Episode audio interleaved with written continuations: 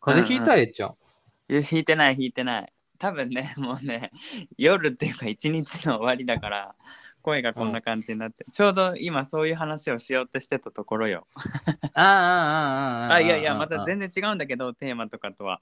なんかやっぱ夜ー。夜って声が なんかなんなんていうの？疲れた声になるっていうか。ね。いや、あれだね。一日頑張ったんだね、えっちゃんは。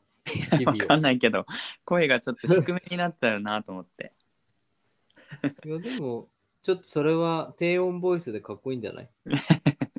思ってるそれいや、思ってるよ。ほんとうま。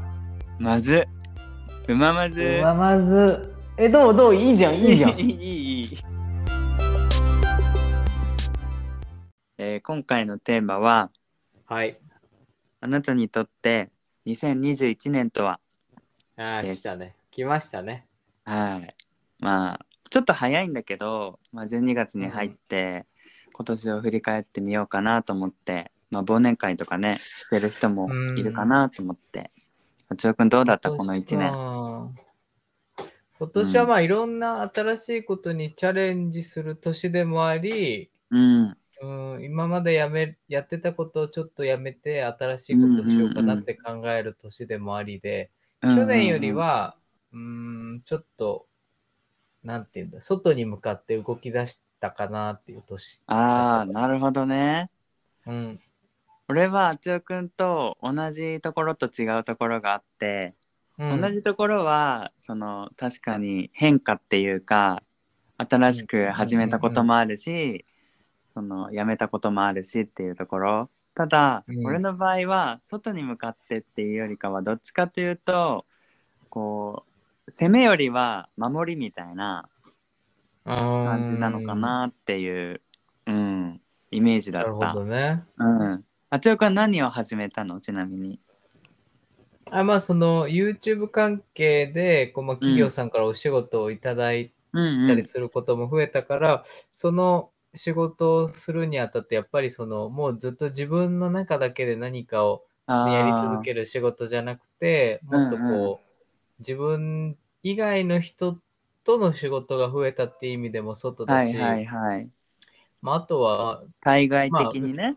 そうそうあとコロナもやっぱちょっと、まあ、今またねおオミクロン株が流行ってきたからちょっとあれだけど、まあその前はさ、ねちょっとあの何落ち着いてきたからみんなこう外でね仕事をしたりすることも増えたから、そういう意味でうん。環境的な変化もあり、うんねうんうん。お仕事もありでやっぱコロナ禍で2020年はもう本当にずっと家だったから、そうだよね。そううん、ちなみに辞めたことっていうのは、やめたことっていうのはこれもまあ、なんだろう YouTube 関係なんだけど、うんうん。その、うん、今までこう自分が絶対これだけこうやらないととか、例えば1、2 1週間に何回絶対投稿しないととか、うんうん。なんかそういう自分で決めてたものとか、うんうん。あと仕事とかも、この、こんだけ分も受注、もう請け負ってやらなきゃみたいな、こうノルマをこううんうん。勝手に決めてたけど、なんかずっと同じことばっかりし続けてると、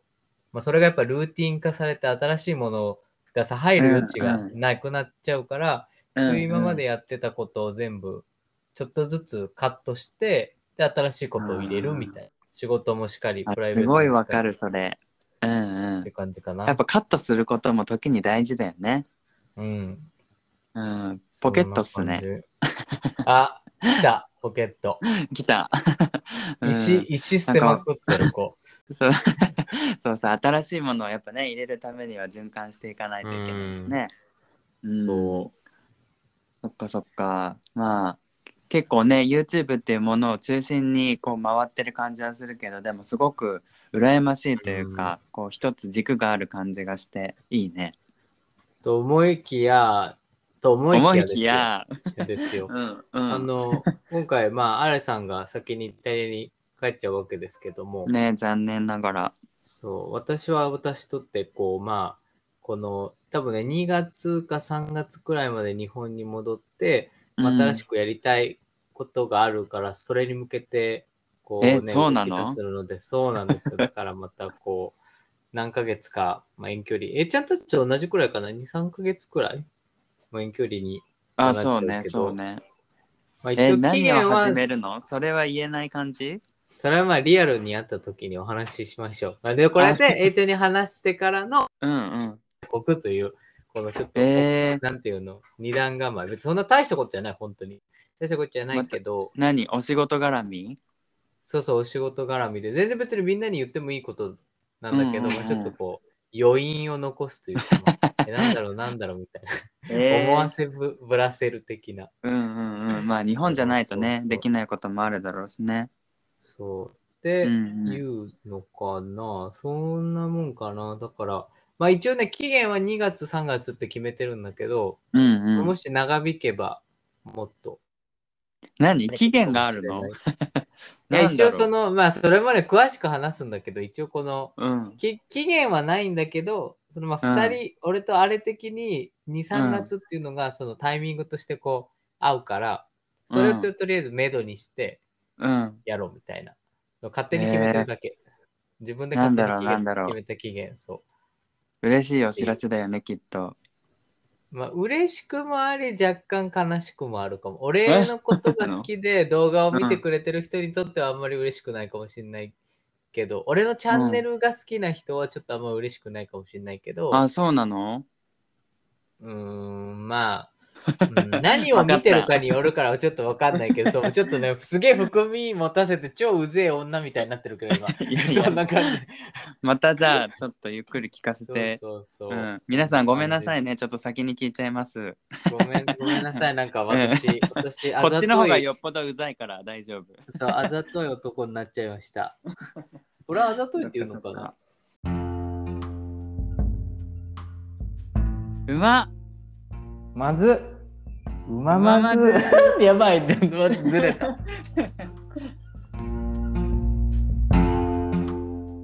うんまあでもね、新しい挑戦するってことはいいことだよね。すごいな。そうです。そうですうんうんはい。なんかこう常に進んでる感じがするね、あっちゅうくんね。いやいや、もうなんかあれだよ、もう付け焼き場というか、もう、ね、その場しのぎというか、なんか、いやいやいやらなきゃいいけないと思ってもうやってるだけだから。そっかそっか。A ちゃんは？うん、まあ俺もすごい変化がある年だったなと思って。まあ言うてさ毎年毎年変化があるなとは思うんだけど。ね、まあないとちょっと切ないよね、ね。そうそうそう。割と自分で変化を作るタイプではあるかなとは思うんだけど今年はやっぱり一番はこう同棲生活を始めたっていうのが一番大きくて。うん。2月に前の仕事を辞めて、まあ、横浜から言っちゃうけど、横浜から引っ越して今 のところに来て、そうあのー同棲生活始めて単純に住むところが変わったっていうのもあるし、そのグレとの関係性もね、あと転職活動もねその2月3月の間まだ次の仕事が決まってなくて、でずっとその、なんだろう転職サイトとか派遣の会社とかにももう78個ぐらいエントリーしたけど全然仕事がなくてうん。なんか教員免許持ってるけどなんかそれ以外の自分の取り柄がないっていうところにも直面させられたしこのコロナ禍でこう仕事を探してる人が多いからやっぱりその競争率っていうのも高くなってくるしうん。なんかこう選べば選ぶほど狭くなるしなんかこうね仕事って選ばなきゃいっぱいあるんだろうけど、やっぱりねこれから一緒に住むってなったらどうしてもこう自分の生活を考えると、うんうん。ある程度ね収入がある方がいいなとかいろいろ考えるとなかなか自分のこうね、こう気持ちにぴったりくるものっていうのがなくてで、うん。俺もせっかく仕事辞めたからこう自分で何か始めてみるのもいいのかなと思ったり、なんかねまた誰かに雇われるんじゃなくて何かこうフリーランス的な動きをしてみようかとか思ってそういううん。書籍を買ってみたりとか、まあ、あちおくんともねそういう話を密かにしたりとかもしてたと思うんだけど、うんそうそうそうなんかそういうこともあってなんかツイッターとかもしばらく更新してなかった時とかもあって、うん。割と自分と見つめ直したりとかするこううちあちおくはねさっきこう外に外にって言ったけど俺は結構うちにこうなんて言うんだろう向き合うみたいな時間が多かったかなと思って、うん。そうそう。でまあありがたいことに諦めかけてた頃にこう連絡が来て無事採用が決まってみたいなことでまあ新年度のねタイミングで新しく仕事に就けてうん。まあ、環境にも恵まれて今すごくオフとオンの切り替えもできるしこう、うん。休みも取れてまあそんなに高い給料じゃないけど生活には困ってないっていう感じでそのグレと始めた新しい生活も大事にできてる、こう自分にとって譲れないものとワンの時にも言ったけど、あ今の生活譲りたくないな大事にしたいなって思えるこう環境にはなったかなと思って。うん。なんかただそんな中でちょっとこう体調崩すことも夏頃かな多々あってうんなんかそういうのも砂持って帰ってきた時ね。うん？あ砂、貝じゃない、貝か、貝。貝殻貝殻そう貝殻持って帰った時ね。そう体調ちょっと崩してしまった時もあったし、うんなん、か最近はなんかちょっと自分の中で低迷期を迎えていてうん。なんか昨日もさちょっと仕事早退したんだよねなんかうん。頭痛となんか吐き気っていうか気持ち悪くなっちゃってでそれは別に仕事が原因とかじゃないんだけど、まあ、なんか口内炎ができてたりとかして多分、うんなんだろう1年の疲れとかそういう感じなんだと思うんだけど、うん。うん。まあなんかこう知らない間に疲れが溜まってたりとかまあねうん誰かさんのおかげでね気苦労もあるしみたいな、うん、今日も夜いないんですけどみたいなすごいですね、い彼は。やいや反途中で帰って。くるかも。うんうん。噂をすればね。そうそうそなんう。とやらみたいなんかそういうのもあるんだろうなと思うんだけど、その変化して環境がで仕事も見つかって、安定はしてるんだけど一方でなんかもっと次に向かって動いた方がいいんじゃないかとかそういう気持ちもやっぱり生まれてくるじゃん。な。うんうん。人間ってね、常にこう求めちゃうからね。そうそうそう。なんかそういうふうに考えたりとか。まあでもあちおくんともねポッドキャストまた再開できたのも今年一番大きかったことかなとも思うし。だからなんかその時間とかそういうつながりも大事にしたいなって思うし。なんかこの時期ってね年末ってやっぱそういうこといろいろ考えちゃうよね。ついつい。でもね、俺の話したい内容と A ちゃんの話したい内容はね、すごく、すごく似てる。あ本当？向かってるベクトルが違うだけだけど、うん。多分同じ種類の、なんだろう、考えだと思う。うんうんうんうん。まあ、でもみんなさ、この時期ってそうじゃない？年末、お正月迎えてさ、新年新しうんうん。く何かしたいことないかなって考えたり、ね、ね。嫌なことがあったら、このなんか、節目の時期だからこうリフレッシュして一気に、そうそうそう。ね、新しくやろうとかって思う時期だから、結構みんな同じようなことを考えてそうな気もするよね。うん、なんか目標がない自分がダメな気がするというか、あうん、なんかーなるほどね。ね、がっつり具体的にこれって決めて進んでる人ってすごいなって思うし、なんかうん。それで言うとグレは結構次々と目標を見つけて外に外に向かって動いていく人だからすごいなっていうところもあったりして、だからまあそういう気持ちが大きいかも俺は。なんか誰かと会うことに嫉妬してるっていうよりかはなんかそのグレを見て焦りを感じるっていうか自分あ、これでいいわかるそれは、それはすごいわかる。俺もあれ見て、そう感じることほぼ毎日あるから、うん。やっぱりさな、男女の関係じゃないっていうとまた語弊があるかもしれないけど、うんうん。やっぱさ、同性同士だとさ、比較対象にななりがちじゃん。そうそうそうそう。なんか自分はこの時にこれできてたけど、彼はできないとか、うんうんうん。俺はできるみたいな。男女だったらさ、なんか社会の問題とか、私は女性だからとか、俺は男性だからっていうちょっと言い訳で自分をごまかせるけど、うん。同性同士だったらちょっとなんか、ライバル視とは言わなそいうけどね。そうそうそうまさにライバルって感じがするうんそれはねうんうん仕方ないことだと思う。やっぱ同性同士だったら、これもううん本能的な何かだよね。なんかねそういい影響を受けてるんだとは思うんだけどうん。そうそうそうなんかそういうことも考えるしさっきあっちおくんが言ったようにこう断ち切った関係もあったなとかね振り返ってみたらこの1年間であまり連絡をして、うん？連絡をしなかった人とかもいるし、うんうんうん、なんかそういうことをやっぱり考える季節になったなっていうことでこのテーマなんだけど、うん。うんね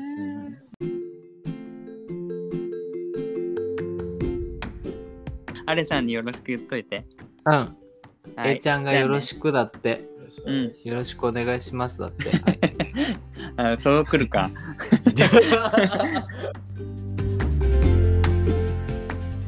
なんかさ、新しいことを始めようとしても、いろんなしがらみがあったり、なんか気がかりがあったりするとさ、なんか突っ走っていけなくない？なんか21、22の時はさ、何振り構わずこういけたものも、なんかちょっと年齢的なものを考えたりだとか、将来のね、キャリアとか、うん。家族のこととか考えると、こう、なんかこう、完全に振り切っていけない、ね、瞬間っていうのが出てくるけど、うん。グレさんとかあれみたいな人は結構そういうのも考えてるんだろうけど、うん。なんかそれはそこに置いといて、私はこれがしたいですみたいな、なんか、そういうのすごいはっきりしてる感じがあるから、そう。悩んでる自分がちょっとなんか、ね、羨ましくこう見ちゃうよね、相手のこ。とをね、うん、なんか次々出てくるのが羨ましいなと思って。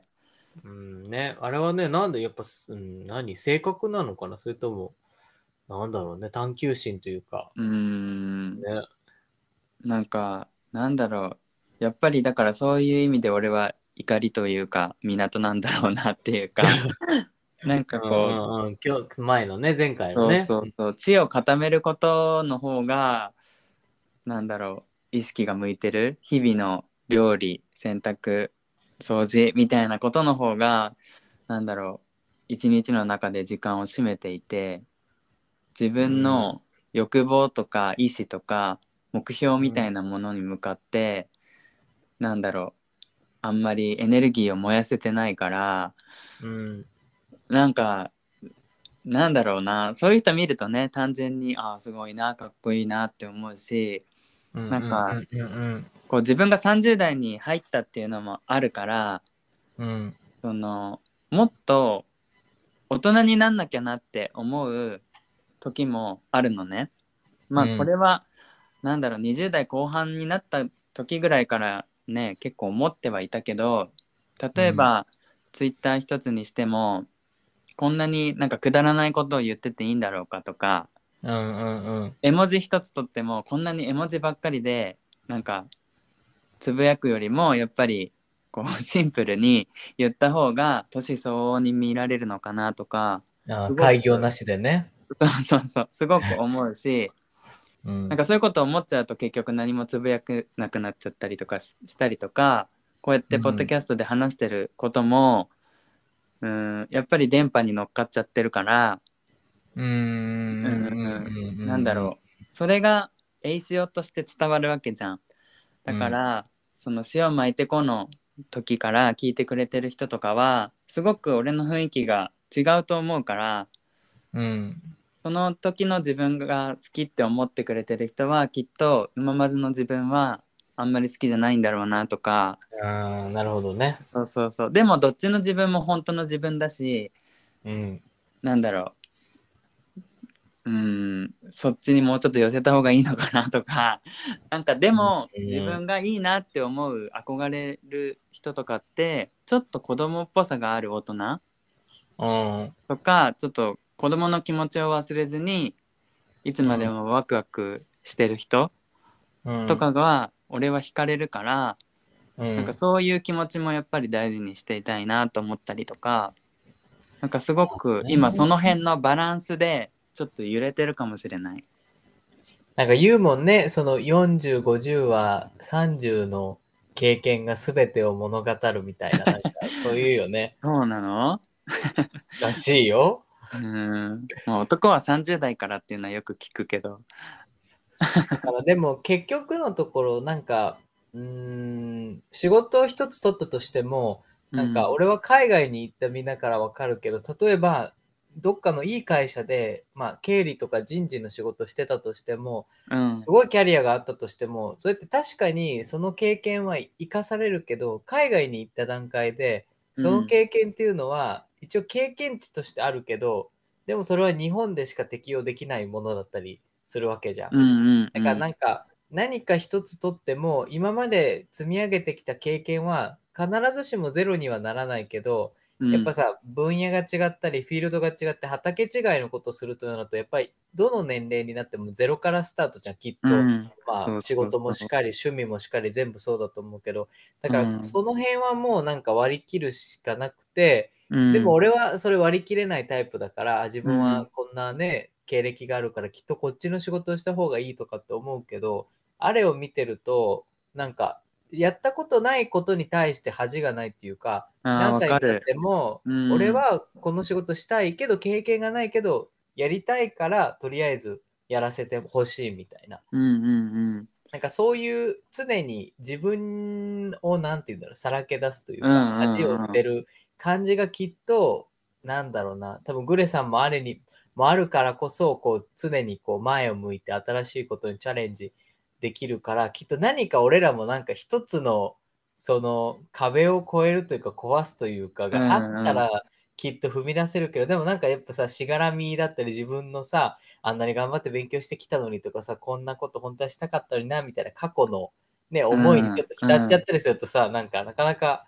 身動き取れなかったりするじゃん、言い訳したりして。そうそう。なんかそれでもあるし過去の自分の決断をちゃんと称えてあげたいっていう気持ちもあるというか、ちゃんと自分で選んでここにいるからなんかまたゼロから始めるってすごいことなんだけどそしたら自分の今までを無駄にするような気持ちになるというか、いやちゃんと自分で決めてこの道を選んだんだからこう自分でこう積み重ねてきたものをこれからも生かしていきたいみたいななんかそっちの方がすごく綺麗に見えるというか自分にとって。うん。それは本当に傷つきたくないだけであちおくんがさっき言ってたこう恥なのかもしれないけどそうなんかみんなあるよね、そういう気持多ちはね。分ね。うん。あでもこの前ね、まあこれはちょっとなんか宣伝みたいになっちゃうけど、なんか前あれがイタリア語訳して出版した日本の文学があって、あのさ、うん一今度1万円札になる渋沢さんいるじゃん。うんうんあの人のお,、ま、お孫さんも亡くなってるんだけど、うんうん。孫の渋沢達彦って人がうんうん。書いた小説を、まああれがこう、まあもう去年かな、イタリアで出版して、その時にその渋沢さんの奥さんはまだ生きてらっしゃるから、うん。その方に、まあ、招待されて、まあ、鎌倉のお家に遊びにうんうん行ったの、うん。で、なんかそのお家に遊びに行ったら、やっぱもう、まあ、関係の知り合いの人とかも呼んでくれて、うん。うんまあ、渋沢一族のこの妹さんだったりだとか、うんうん。旦那さんとかもいろんな人連れてきてくれて、実は三三島由紀夫にプレゼントされたなんていう、その椅子とかも、現物がなんか残ってたりするようなもへー。の超すごい家に招待されて、うん。まあ、こういろいろあもうみんな80超えてるから80超えたおばあちゃま方と話してたけどでもうんうん。本当に若くて、でなんか俺もこういうちょっと悩みがあるよみたいな話したら、うん。いやそんなん大したことないって私たちなんて60過ぎた瞬間にあうん。もう人生はこれっきりだって思ってたけど、もうそれを超えてまた60から20年生きた今80でもどんどんやりたいこともあるし常に悩みも抱えてるし、うん。しがらみもあるしで悩んでるから、こんなうん。28でなんか経験とか恥とかもそんなんないってみたいなことを言われた時に、うん。そうなんだなと思って、あ、60でも悩むし、60でもきっとなんか感じることがあるんだと、これはなんか永遠のなんかね、テーマみたいなもんじゃん。そうね。だから、まだ若いから、うん。30ってまだ若いって言われたのよ。うん。だからそれはもう気にせず、もうキャリアとかそんなもんゼロから全部スタートしてもいいし、40から50からスタートするおばあちゃんだっているからみたいな。うん。言われて、あ、そうか、やっぱこう、生きじ、生き字引きって言ったらちょっと失礼だけど、長く、あそうだよね。生きてらっしゃる人からすると、俺らの悩みも多分超ちっぽけでさ、そんな体もさ、ピンピン動くしさ、やる気も、エネルギーもパワーもあるんだったらもう、恥なんか捨ててね、どんどんこう、断ち切ってやってった方が楽しいよ、みたいな話をされて、あなんかこう、ね、世代違う人と話すと、こうも自分がね、ちっぽけ、なんか宇宙を見てさ、自分がちっぽけに感じるような感じにちょっとなっちゃって、うんうんうんでもそれもあって、さっき一番初めに話したように、俺もこう、新しいこうね、決断にこう、至ったんだよね。だからもう、あ、そうなんだ。すごいすごい。だからそういうね、難しいけど、やっぱこう、なんか年齢とかね、キャリアも一旦忘れてスタートするっていう覚悟も、時にはね、うん。まあそれなんかおばあちゃんたちのさ、生き字引の話を聞くとさ、やっぱ、この経験に勝るものってやっぱりないから、うん。この2年ってもう本当に余暇みたいなもんじゃん、みんな。なんか何かにつけて在宅ワークとか、今までアクティブに動いてきたものが全部こうなくなったタイミングで、みんなこの人生のちょっと空白の期間でうん。お休みだったと思うけど、でも多うん。分そのままだったら満足しない人も多分いっぱい出てきたと思うし、俺みたいに。っていう、まあそういう流れでね。すごく刺さるわ。今の自分に。そうだ,、ね、からさ、さっき言ったのよ。似てるよね、みたいな話をう。んすごく刺さる。なんかやっぱり俺もこのポッドキャストっていうものを通してまああちおくんと出会えてそのうんやっぱ始めたのもコロナ禍と同じぐらいのスタートだったしなんかまた新しいこう転換期みたいなのに来てる感じするよね。なんかさ、ゆもう YouTube もそうだけど、惰性でずっと続けてる人っていると思う。うんでもうん続けることって多分意義があることなんだけど、うんでもなんかそれってなんかすごく、うん、固まっちゃうというか、見てくれる人もね、いっぱいいるのはありがたいけど、同じじゃなくて、もっといろんな人と関わりたいし、いろんな人に見てもらいたい。もちろん今の人も大切にしたいけど、うんでもなんかそこってなんか固まったままだともうこんなさすごい変化で変わっていく社会の中でさそんな自分がそこにずっと居続けることって、ある種才能がないとできないし、ね。ある種満足感がないとできないから俺みたいなちょっと目移りしちゃうタイプにはどうしてもこうねまだこうガツンとそこに固定したい何かがまだ見つけられてないし、うん。あれも最近なんか今までは固定思考だったけどなんかそれだけじゃやっぱ成長できないっていうのをいろんな人にあ,、あったことでこう感化されてうん。そういう思考になったから2人ともちょっとこの40手前とかねまではすごいアクティブに動いてうんこう休むのはそれからでも遅くないんじゃないかっていううんうん。ちょっとそういう決断になったりもしいやーなんかよく決めたねあつよくん。すごいよ。いやーまあでもさそのままさずっといてさ何もしないよりいいかなと何もしないことないけど。うん、いやいや結構すごい大きい決断だよねそれは。俺も頑張ろいや、そう、なんか別にあれに頼ってたわけじゃないけど、もっと自う分ん。でも何かその一つの国で自分だけでも生活できるような基盤も欲しかったし、ういやわかる。すごくわかる。別にもうね。誰もさ、うん、ね、でしょ？でしょ？ちょっと似てるなと思ってね。そう今なんかこうさ酒を交わしながら話したいもんなんならちょっと、とね、そうそうそう。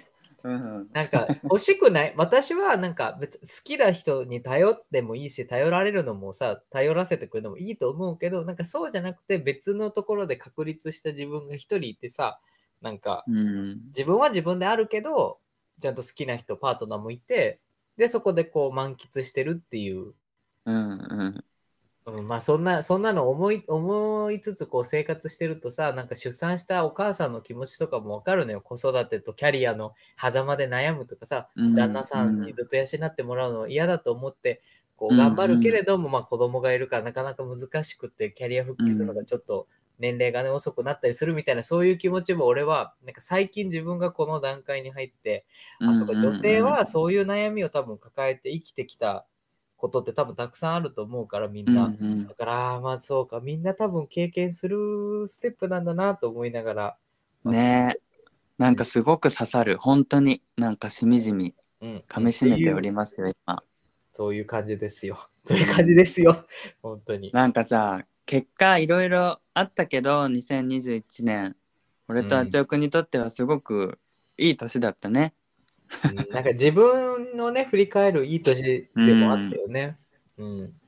なんかここからが本当のアップデートかもねうんこのね、コロナの2年は本当にみんなある余暇だったと思う。本う当に。んうんまあ、わかんないオミおオミ。オミクロンのせいでどうなるかわかんないけど、うんうんうんまあね。そっかそっかここからだねまあなんかすごい刺さったあちおくんありがといやいやいやいや、まあそんな感じでございます。う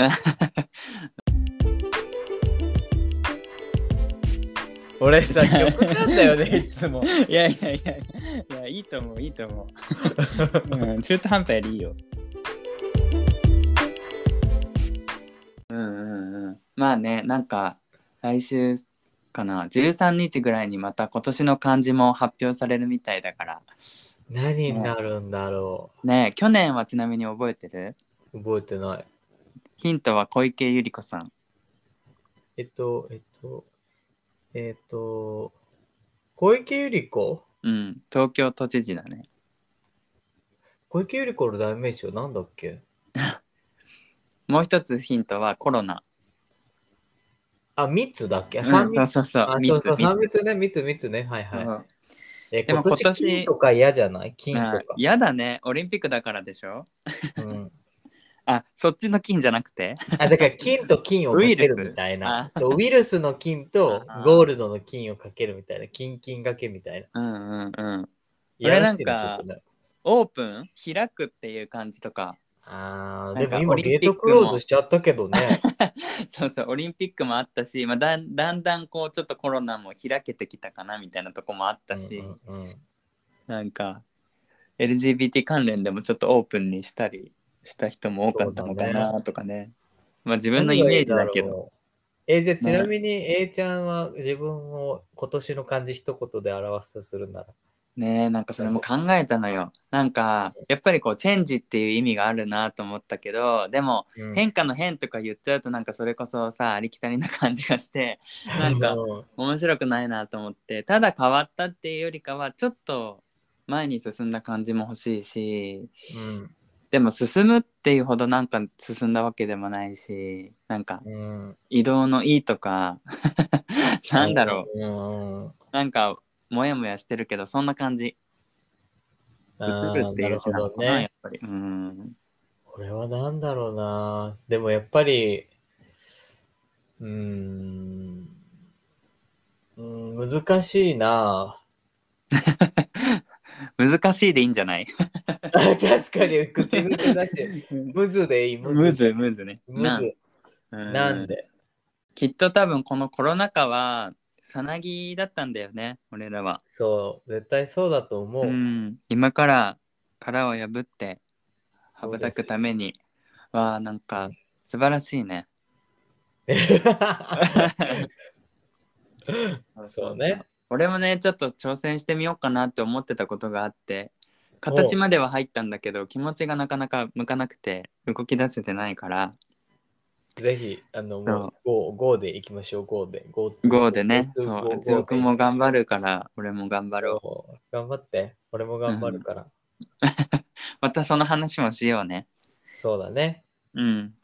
じゃあこんな感じで皆さんも2021年振り返ってみてください。うん、頑張ろうね、うん。みんな。頑張ろうね。とか、み頑張ってる人はもうそのままどうぞ。そのままどうぞとか言って。そまあはい気楽にね。なんか俺はちょっとよかったよ。この話をしただけでもちょっと気持ちが軽くなった。う。いや、もう、最高ですわ。最高ですわ。はい、結果いい一年でした、はい。はい、ということで今回のテーマはあなたにとって2021年とはででしした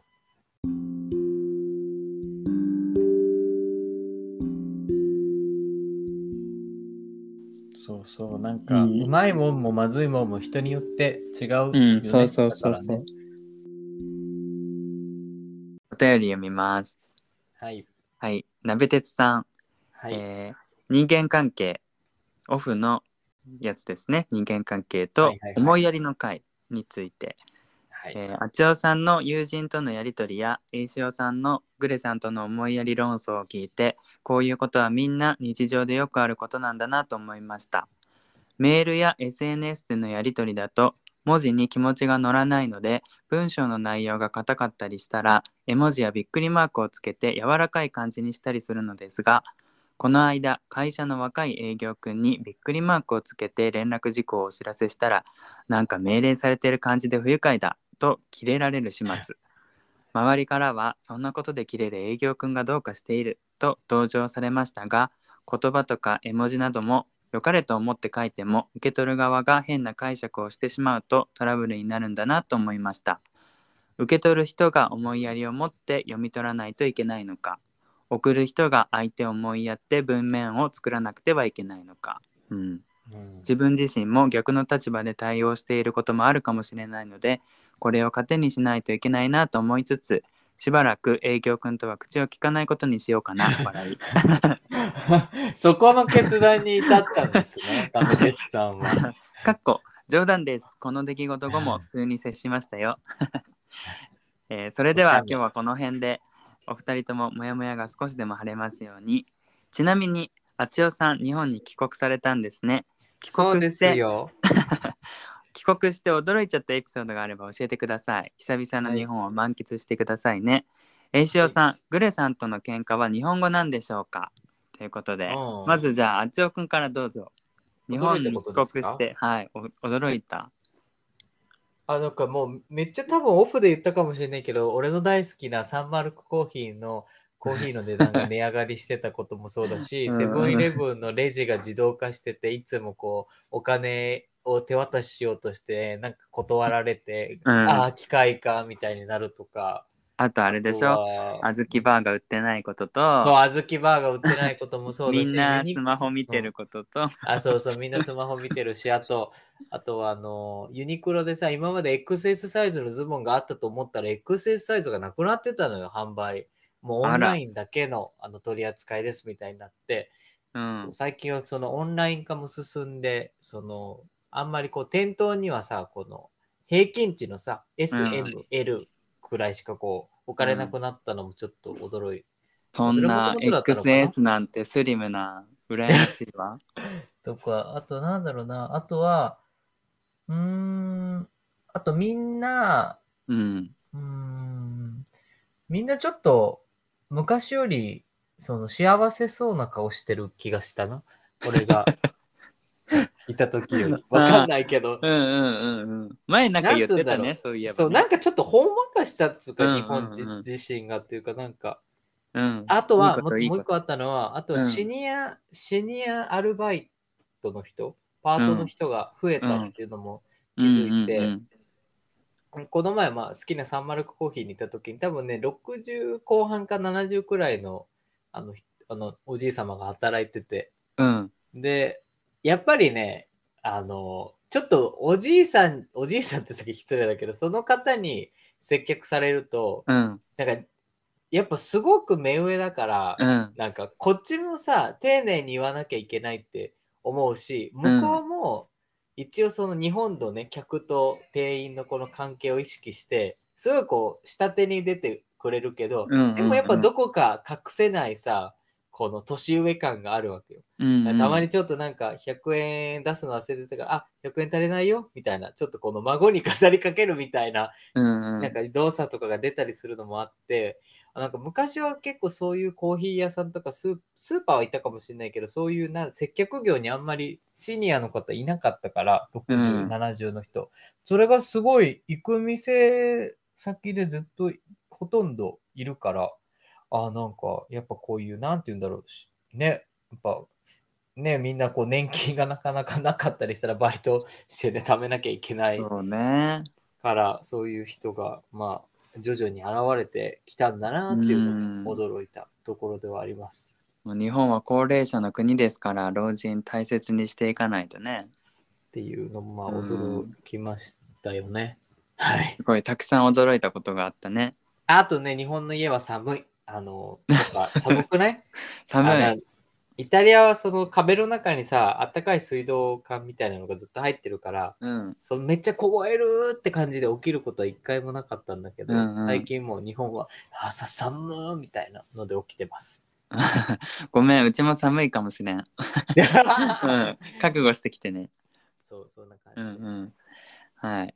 じゃあ私ですがえっとまあグレさんとの喧嘩は日本語なんでしょうかってことで日本語ですね、あのあ英語じゃないの？日本語ですね。どまあ結構その怒りの感情ってあの出ません日本語。あ、まあ出るね。うん。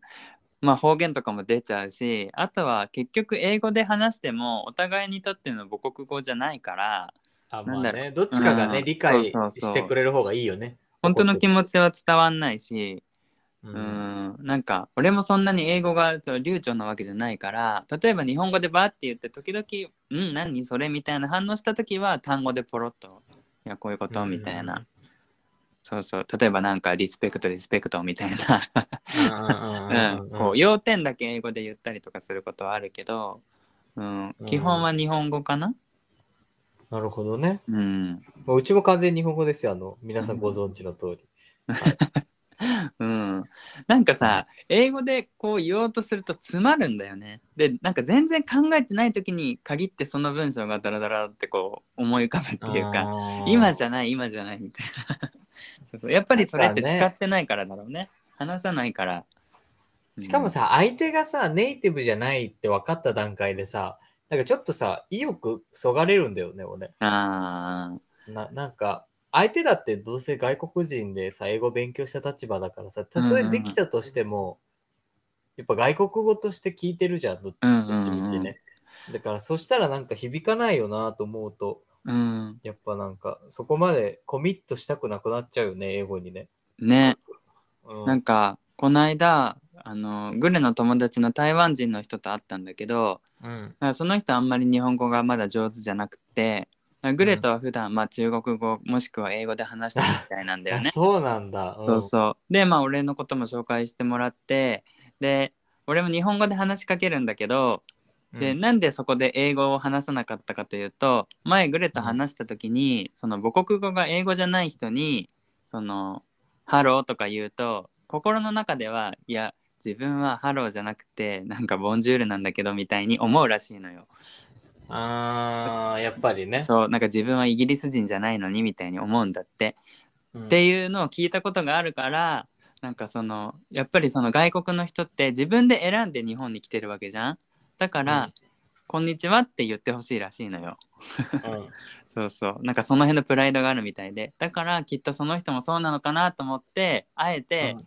なんかね台湾人って分かってて「Hello」とか言うのもおかしいじゃん「Nice to meet you」みたいなだから、こんにちは」って普通に話して向こうがなんかここ来たことあるみたいな、Have you ever? みたいな、英語で話しかけられたら俺は、あ、 never never みたいな、こう英語で返すけうんうんど、そうそう、なんか向こうの出方を見て、とりあえず日本語で話してた。だから、そういうのもあるかも。気持ち的に、うん、リスペクトの。うん。こう、やっぱ日本人のイメージだと外国人イコール英語、 English みたいなのがあるけど、ううんん。やっぱそうじゃないっていうね。うん。うん。そうね。おつよくんどう？わかんないけど、俺はじゃあなんか、俺さ、日本語教育関係の仕事してたから。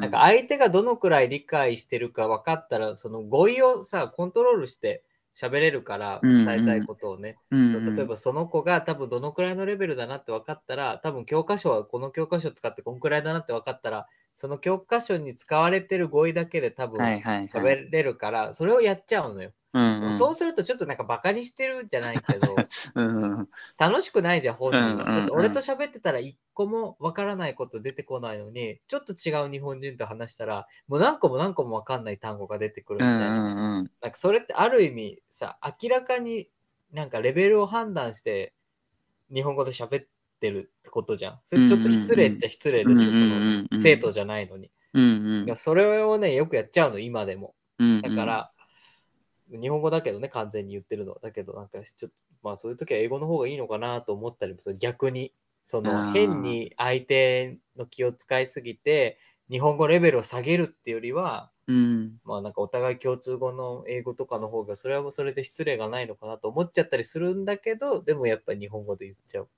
よね、なんか分かってるって分かったら、その人が日本語分かるって分かったら。うんうんうんなんかこう知識があるとねどうしても色眼鏡で見ちゃったりするけどね。こそう。う初対面の人とこう接するときは色眼鏡外すのも大事だよね。うんうんううんん。うん。はい。ということで鍋鉄さんいかがだったでしょうか？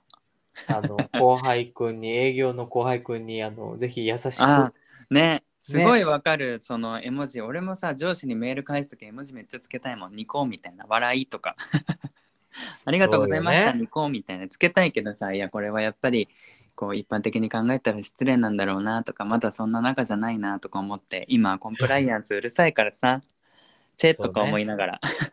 そう,、そうそう。いいじゃん。ね、あとなんかちょっと顔くらいね。1個、うん。2個はね。入れたいですよ。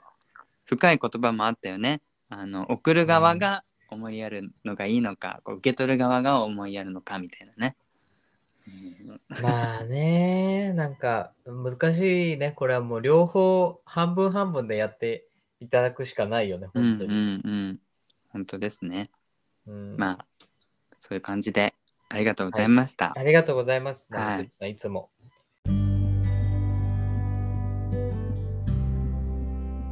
よ、まとめ上手。い いよよ。じゃあ今回はこんな感じですが前回よりはちょっと話がちょっと煮詰まって、ちょっとだけ長くなったかな。嬉しい人もいるでしょう。はい私は嬉しいです、うん、もうニコニコですよ。ニコニコマークつけはいるメールに。うん。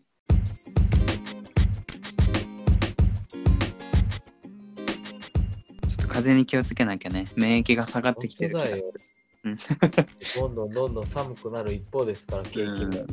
はい。はい皆さんも気をつけてくださいはい。はいではまいりましょう。また一週間頑張りましょうはい、頑張りましょう。はいではではバイバイではでは、バイバイ。